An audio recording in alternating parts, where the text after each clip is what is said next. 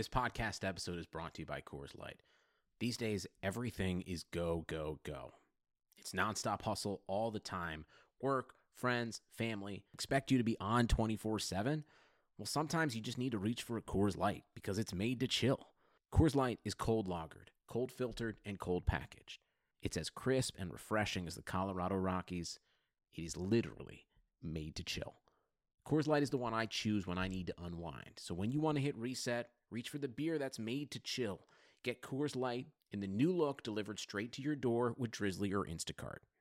Celebrate responsibly. Coors Brewing Company, Golden, Colorado.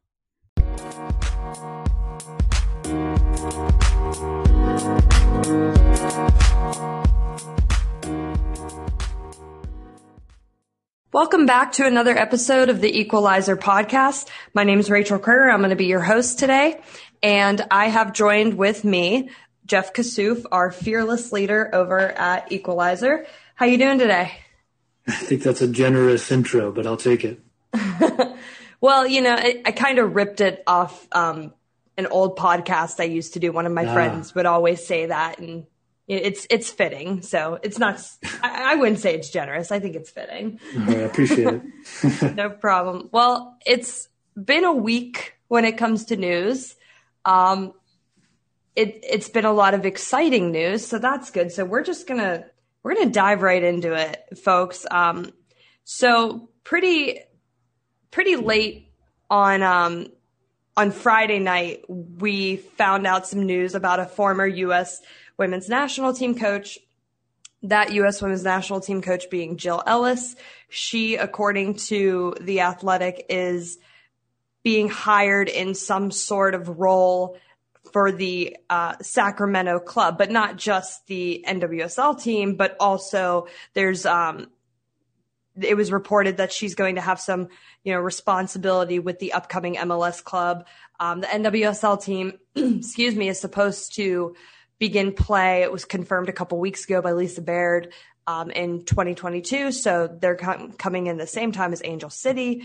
Um, and then the MLS club is going to be in uh, in 2023. Um, so Jeff, uh, just kind of, I guess, walk me and everybody else through what what you know, what you think is is going on here, and why this makes sense. Yeah. So in vague terms, I guess, or in general terms, a technical director type of, of role, um, soccer operations, technical side of things for Jill Ellis. And uh, this was, um, you know, hat tip to the athletic on reporting. I think it was uh, kind of started circulating recently, um, you know, behind the scenes. And, and, I think in that report said that Ellis has already been on some board meeting calls. So that's about as official as you can get. Um, and Sacramento has been on those calls certainly for a few months now. But um, you know, the the involvement on both sides, I think, is is very interesting because if you followed along and, and credit to her, you know, Ellis has been asked a lot about would you coach in MLS? Would you coach on the men's side? And she's always responded with that. I think rightfully saying, you know, kind of challenging the idea that that's a step up. And I, I, think, you know, with respect to MLS, it's obviously a different type of challenge, but you know, even some of the bigger clubs in MLS, you know, just say it's a step up from the U.S. Women's National Team winning two World Cups. You know, I don't know if there is necessarily a step up, so it's always going to be probably a case of is there a different challenge, maybe more of a, a lateral move into a different type of space, and this would be one. It's not a head coaching role; it's more of a, a managerial type of role. I, I don't know if it doesn't sound like so much general manager as much as giving direction to the soccer side of things, which I think is certainly, you know, proved to be a strong suit of hers in terms of, you know, player management. Um, you know, I know there was plenty of, you know, reports through the years and, and different things since in terms of, you know, different players and how they interacted with her. But I think certainly from a, you know, you have to say objectively, winning the two World Cups, dealing with personalities, egos, top players in the world that I, I, said this, I think I said this to John Halloran on one of our podcasts months ago, even that there's always going to be, I don't care who you are, what team, what coach, players that are, unhappy on any given team. It's about managing that. And I think regardless of the criticisms, you can say it was managed successfully to, to win two World Cups. So, you know, from that perspective of building out the soccer side, helping build the rosters of these teams and doing it in a capacity where you are starting from scratch essentially. The men's side obviously has a USL team that's, you know, moving up to whatever degree um, indirectly, I guess you could say, but starting from scratch in that sense on the men's and women's side is something that is a pretty unique opportunity. And I think when you look at what she has said about what she wants to do next, um, you know, not not following through to go to another national team job, whether that was the England job, the Australia job, um, and some of these reports about DC United, which I don't think ever got very far along. But again, that's a club that's just MLS, doesn't have the the women's tie-in. So I think in that perspective, when you think about okay, you know, look at her answers of what she would do next look at the opportunities that exist in the world. Okay, another national team, or is it a club situation that feels like some kind of a downgrade? I think this is that sort of unique opportunity that um, came along that was enticing to her. And, and we'll see, you know, we still need a lot of details, obviously, but I think that it's an interesting, you know, an interesting fit for her and an interesting fit for um, the club itself as it builds out on the men's and women's side. I, I'm I'm interested. I'm excited. You know, I think it's it's cool to see. There needs to be more women coaches, more women GMs, and this is, by the sounds of it, a, sort of the top of the soccer pyramid at the club. Yeah, and you know, I'm glad you mentioned the DC United thing because I was I was gonna you know speak to that as well. You know, she was involved in that conversation. Obviously, it didn't um, happened. They hired uh, Hernan Losada um, instead. She was kind of in the in the mix of you know names that people were um, not people, I guess you know DC United was looking at. Um, but something that kind of popped out to me um, on the article from Meg Linehan and Jeff Rueter. Um, I hope I said your last name right, Jeff was that you know Jill Ellis has already been representing the team on board calls with the NWSL and like other different league matters. So I think what I'm excited to see, well, maybe not really see because a lot of this stuff happens, you know, I guess behind closed doors is a good way to say it. Um, kind of the relationship between what, how Jill Ellis is going to work with Lisa Baird, um, something like that. Um, cause I think that mm. those are two, you know, Jill Ellis is obviously very accomplished and Lisa Baird has really I don't want to say resurrected the NWSL because it wasn't dead, but she's re- revived is a good word, I guess. She's really revived it into something um, really great. She's she's put in a lot of work and has done a lot of good for the league. Um, so I think that you know these two big names being involved in some capacity with the NWSL is very cool. And as somebody who covers MLS, I think it's very exciting to see someone um, as notable and as strong willed and passionate about just the game of soccer, not even just women's soccer, but the game of soccer coming to help out with an, an MLS club. Um, mm-hmm. So I think it, I think it's cool. Um, so yeah, I, I mean, I'm excited yeah. to see how it works. I think there's a couple things too that we should mention. The Sacramento news itself remains mysterious. Uh, I don't have an explanation for that. It's been that way for months. Even this sort of quote unquote official confirmation, which I think we've talked about in these past weeks, but you know, Lisa Baird kind of drops on the call that it's 2022. We have a date that they're going to be involved in an expansion draft now.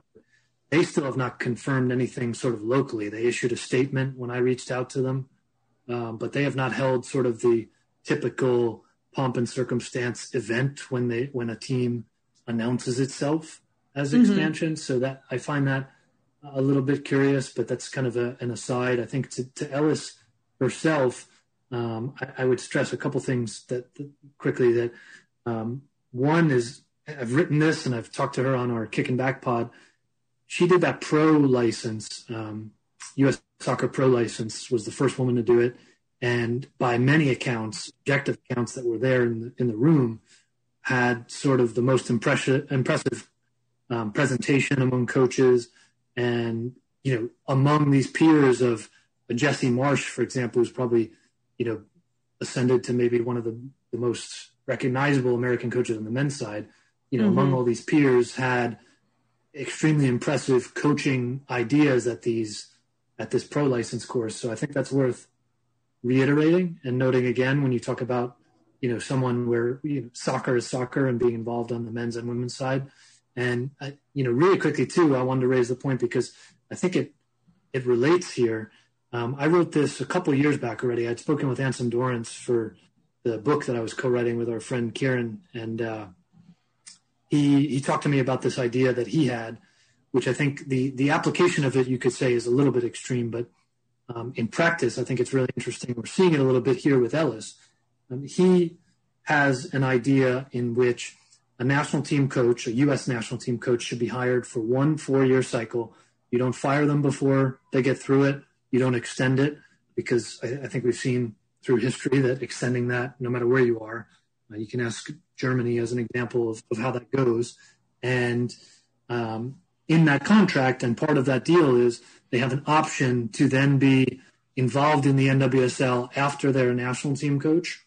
And it's, it's sort of an option, a retainer of sorts, and it keeps them involved in the women's game so they're not lost, is kind of how he had put it to me. And I, I think you can nitpick on the execution of that, how it would look.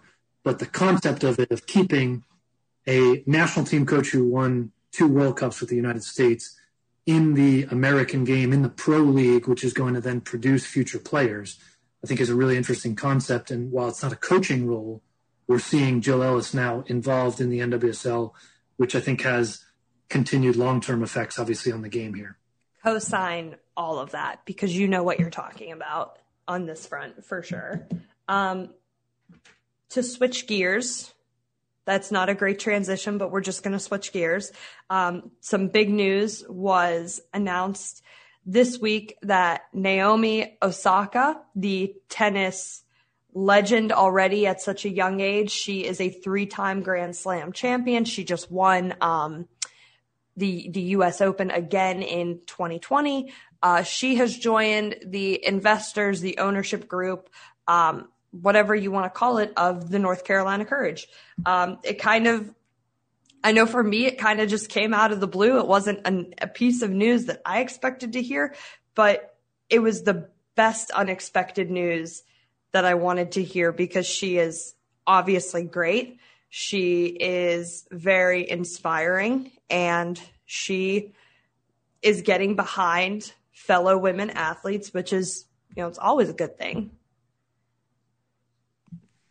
Yeah, I, mean, I think you know we talk about Angel City FC coming in first majority women owned team in the league. Obviously, the top flight of women's soccer in the country, and, and that's obviously important.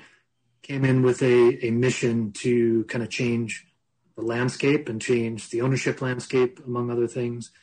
And before they kick a ball, you have Kansas City now majority women owned, and and that being um, as I wrote for our subscribers on equalizersoccer.com recently, that you know that being a direct connection to LA, that was Angie Long, Chris Long went to Princeton with with Kara Nortman, and um, you know called called her up as they they had already been kind of poking around, but that accelerated that and made Kansas City happen as Utah needed a solution, and you know I think uh, Osaka had kind of referenced seeing Angel City come in, seeing what momentum the league had, that being part of it, and wanting to get involved.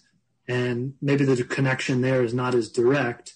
And I'm not going to give LA every credit for doing this, but I think you should tip the cap to the idea that, again, you know, this is um, something that's, you know, could be attributed there and, and is part of the sort of wave, the the rising tide. And it's not going to be the last one. I mean, we had we I don't think we've even really talked much about uh, the changes to Washington Spirit ownership on this podcast. You know, another um, important woman added to the boardroom, the ownership group uh, for a team, and and you know, not the last either. So, you know, I think a, an important one, obviously high profile one. You know, a tennis star, quite the crossover in sports, and um, I would say too, Rachel. I think important for that team because that's the first new investor for Steve Malecek since the team moved there from Western New York. And, you know, they've had a lot of changes. North Carolina FC is moving down in the league. They're trying to get that stadium built downtown. They've had a lot of operational costs.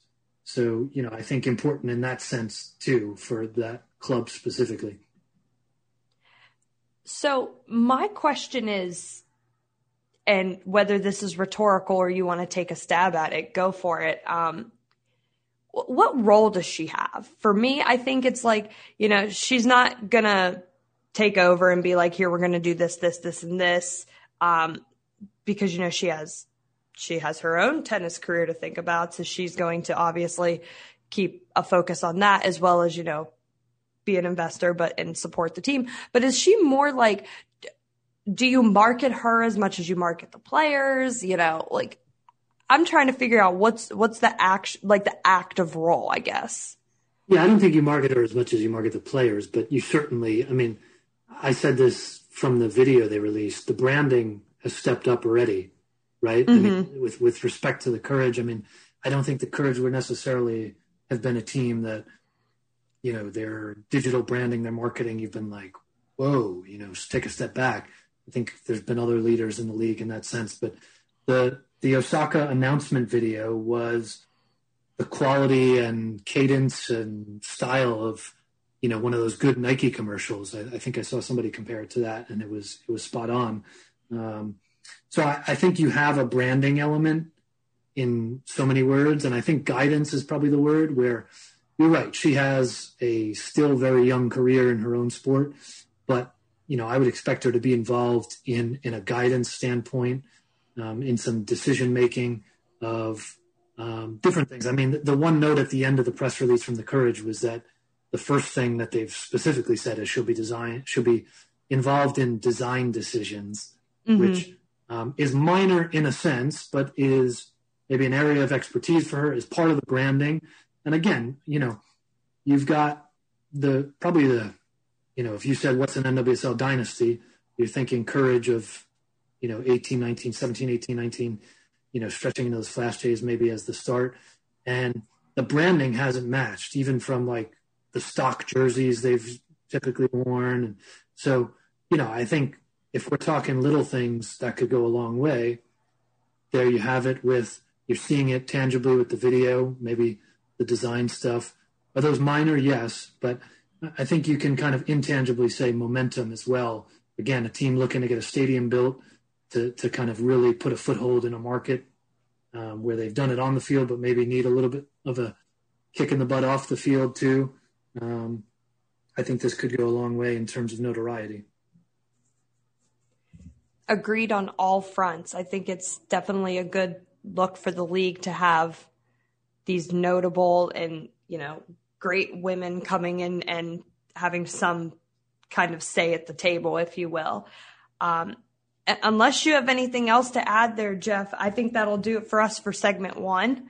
We will be back in segment two. We're going to talk some more news um, about the NWSL schedule, um, some injuries, and a little bit of an update to the She Believes Cup, which is coming up uh, next month. So, well, I should say in February. Um, so we'll be back for segment two.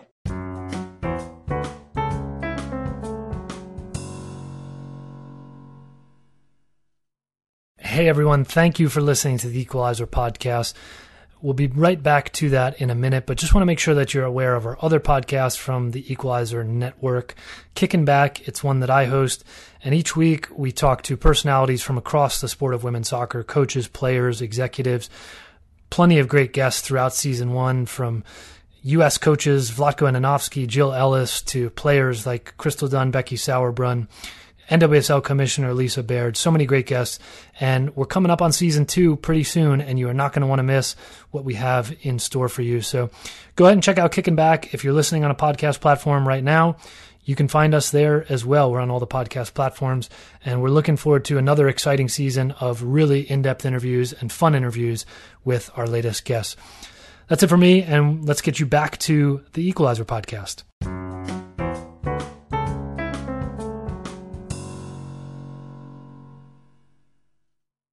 Welcome back to the Equalizer podcast. A reminder to rate, review, subscribe to the podcast. It, it helps make it more accessible to listeners and Uh, your support obviously means the world to us. Remember to subscribe to the equalizer to get, um, you know, the extra scoops that Jeff has been doing, um, and to get great content all across the board. So that's um, equalizersoccer.com slash subscribe. Um, and remember, we're on social media. Uh, so check us out there as well. Um, so we're back for segment two. Segment one, we talked a lot about um, news. So we're going to keep rolling on that, um, on that train. And we've got more news to talk about. What we, we want to first mention that the NWSL timeline schedule has dropped. No, this is not the schedule schedule. So these are the key dates for the NWSL um, for the upcoming 2021 season. Preseason is starting on February 1st. Um, there is going to be an NWSL Challenge Cup again. This time it is going to be played in home markets uh, starting in April. And then Afterwards, there's going to be a 24 game regular season beginning on May 15th. Um, there is no Olympic break, so that's pretty notable, and we'll talk about that. Uh, the regular season will conclude on October 30th, and then they go right into the playoffs, and the um, NWSL championship is slated for a November 20th, 2021 date. And then at the end of all of it, you know, we talked about Jill Ellis being with Sacramento. Um, and so to tie it in, the expansion draft for Sacramento and Angel City FC will be on December 16th. So a lot of different dates thrown at you. Um, but let's just kind of break it down. I think the biggest thing Jeff, is that there is no Olympic break this year. Yeah, I think that'll be a headline, but I also would say, you know, the quote unquote breaks in the past have really kind of been a joke, so to speak, because it's they've been called 12 day breaks or two week breaks. And what it's really meant is the league took one full weekend off for, you know, a five week World Cup basically. So it's not a huge change in that sense. Add in the fact that we still aren't really sure exactly what's happening with the Olympics. So you might build in a break that you don't end up needing. I don't know if necessarily at that point, but it's it's a possibility. And you probably need as much time as you can because I think we've seen from leagues, you know, the, the NWSL executed the bubble well at the Challenge Cup, the fall series pretty well in, in home markets, but those were pretty limited number of games in the fall series for each, obviously and the you know we're seeing from the NFL has had scheduling nightmares. The NBA is dealing with stuff. Basically, every league that has come back, uh, Premier League, the the Women's Super League has dealt with a lot of late. So I, I think if you're Lisa Baird, if you're the owners, you know, as well as you plan anything, you're going to have some postponements. You're going to need to work around some schedule changes, whether that's you know quarantines or otherwise. So I think no break means you just have a little bit more wiggle room there. And the Olympics are a short tournament, compact anyway. The breaks have always been sort of a farce, as I said. So I don't know if it's huge news that there's no break. I like that they avoid the international breaks around the playoffs. Um, I, I just Fishlock tweeted when I was tweeting the schedule that the Challenge Cup starts right in an international window, so that's not ideal, but I think is kind of par for the course on NWSL and international breaks um, through the years. So at least it's avoided at the back end would be my, my thought as far as the playoffs go. I think one of the things that is most notable on this schedule too is that yes, the Challenge Cup is back, but it is being played in home markets.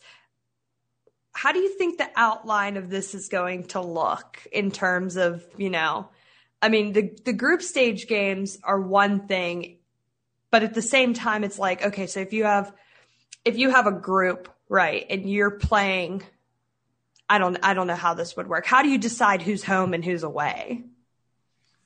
Well, that's a good question. I mean, I think the original plan for this, and we've we've been given no real official updates other than it will be in home markets, or at least again is the plan as of now. Um, the original plan for this was two groups.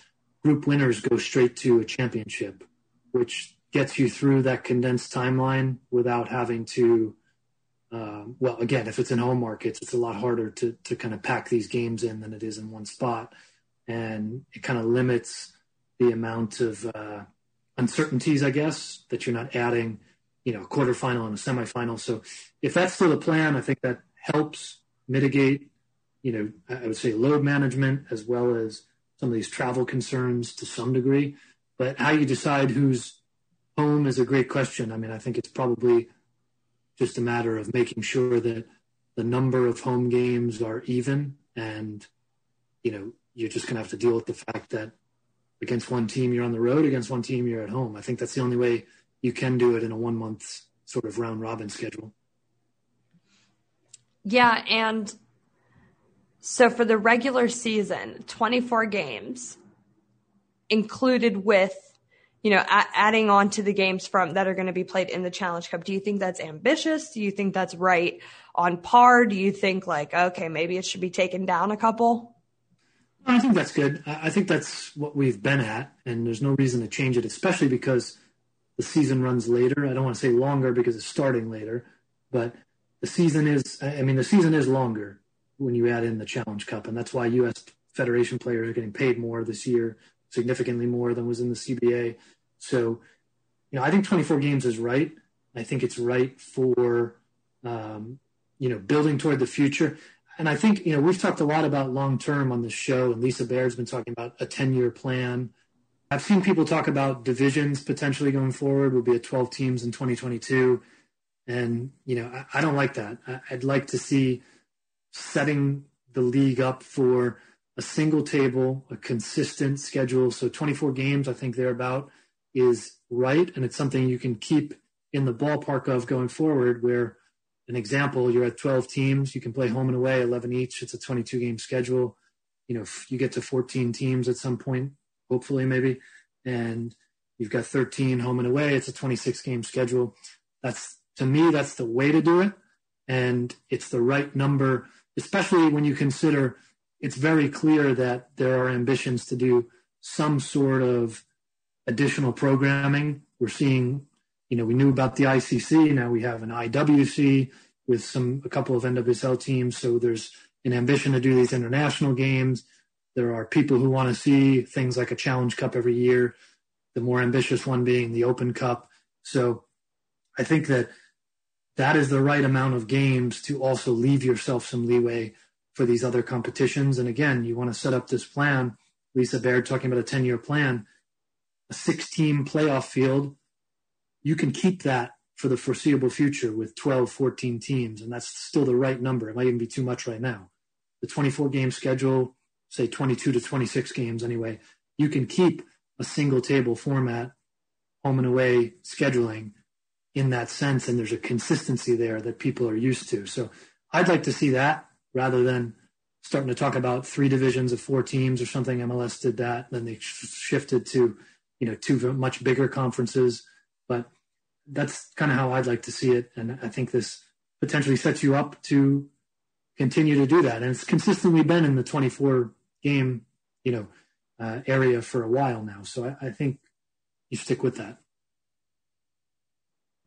And in addition, by the way, to the um, the dates being released, the NWSL op, um, updated their COVID nineteen protocols and and just you know for you know game days and for trainings and for off the field stuff. Um, so that's available on the league's website. Something that um, is in there is the opt out policy, um, and they updated that. Um, so just quickly reading from this, it says, you know, a player on medical opt out will continue to receive uh, full compensation and benefits. However, um,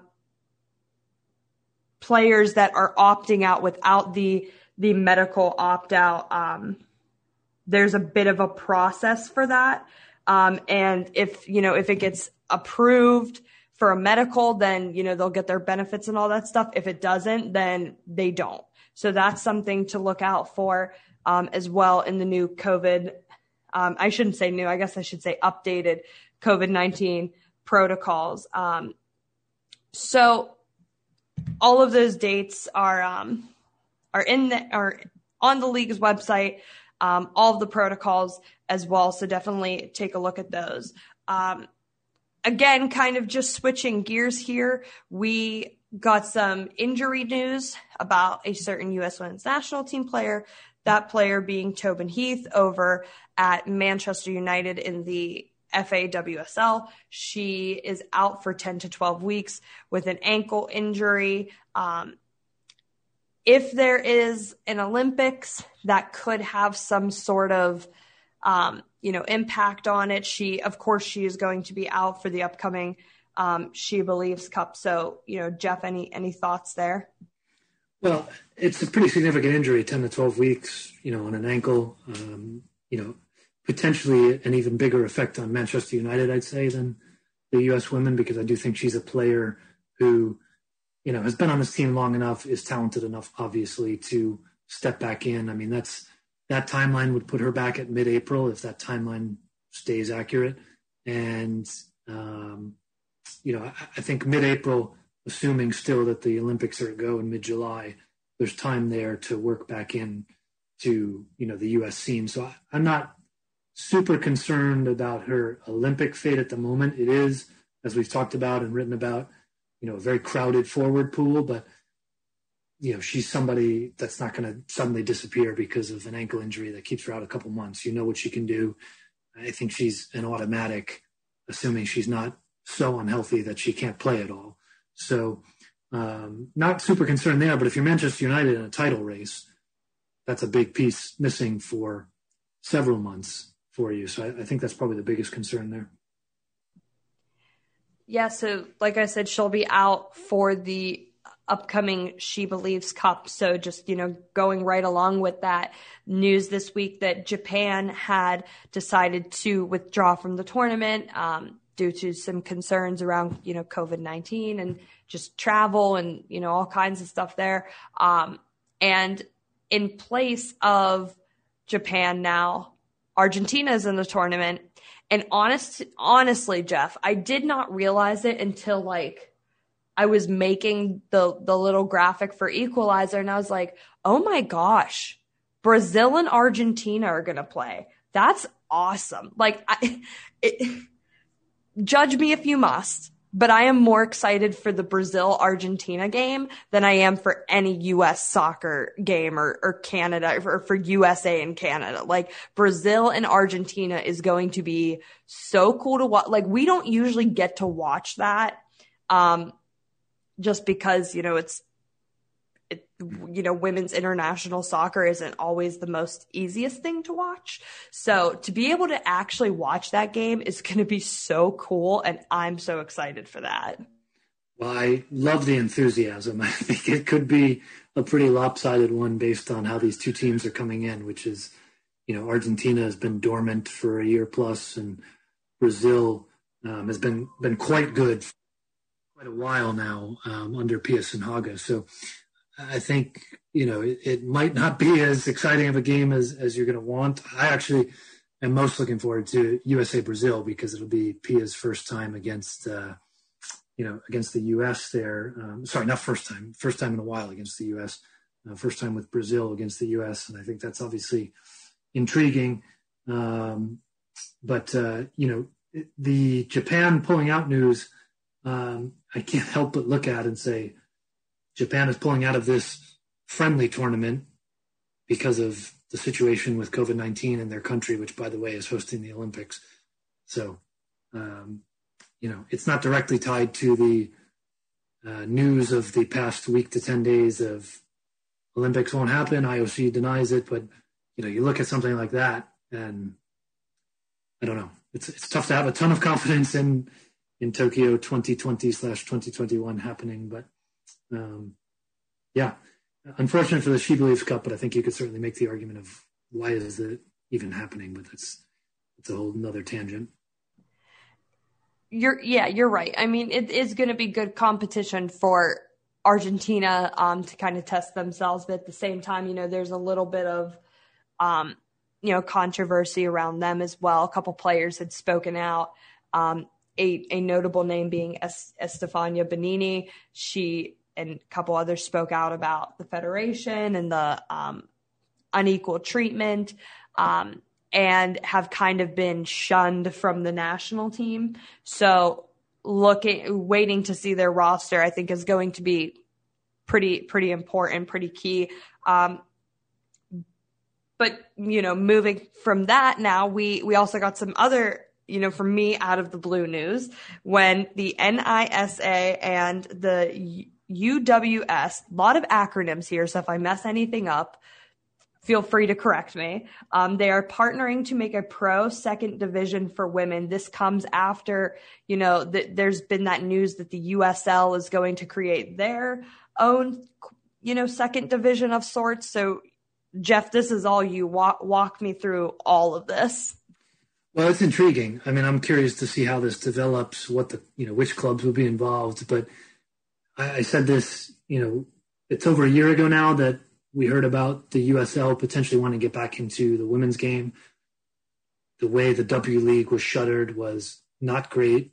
So I don't think that, you know, I think that left a bad taste in, in many people's mouths. So to hear that, and then the, the initial reports were direct competition with the NWSL, which was um, I would say the very brief version because I don't think at this stage we need the you know the extended version, but there were a lot of politics involved in that. I would say that the actual sort of leaking of the idea of a pro league at a time when U.S. soccer was transitioning away from managing the NWSL, but the NWSL is still benefiting financially from U.S. soccer.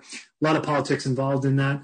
And, you know, recently the report now being that USL wants to create a pro-am league which already exists to the tune of WPSL to over 100 clubs across the country, UWS to dozens of clubs across the country. So there is not a need for another pro am league. There is a need for the huge gap that exists from the NWSL, where you have to get paid and now increasingly get paid year round with year round benefits, to a WPSL UWS, which is, you know, essentially it's pro am, but I mean, there's no financial, there's really no financial compensation in broad terms there. So there's a huge gap between that. So the idea that NISA and UWS are partnering to fill that void, I, am going to say probably the timing is not coincidental that it's right after the, the USL report resurfaced, uh, but it's something they have been working on for a while.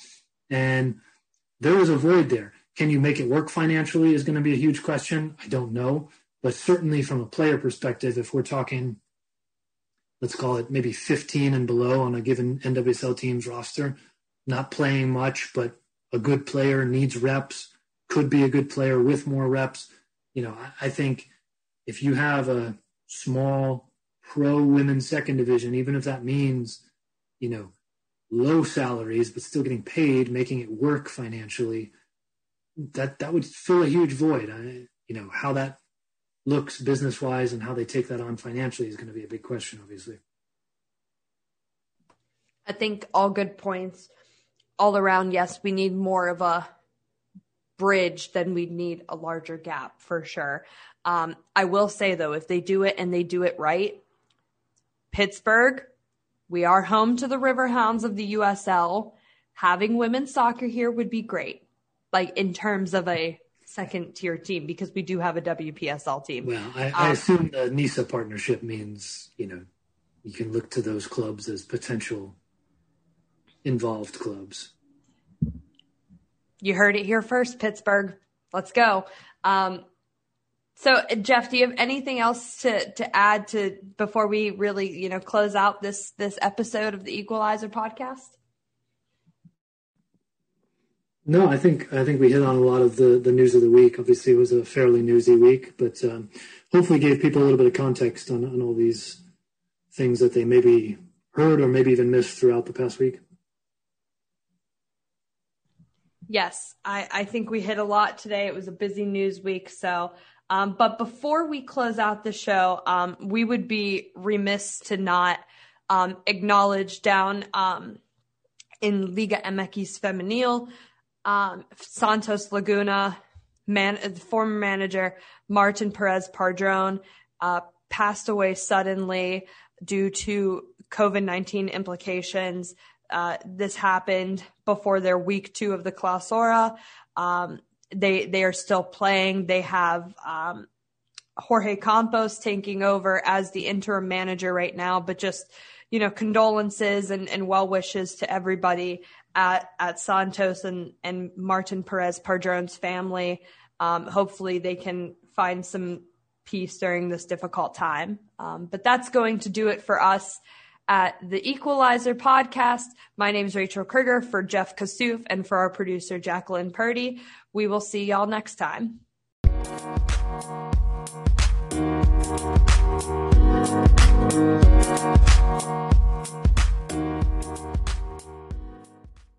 Breaking up is hard to do, but when it comes to your wireless carrier, you should have left a while ago. You deserve better. Xfinity Mobile. Break free from the big three. Get unlimited with 5G included for $30 a month when you get four lines on Xfinity Mobile. Prices may vary and are subject to change. Reduced speeds at 20 gigabytes per line.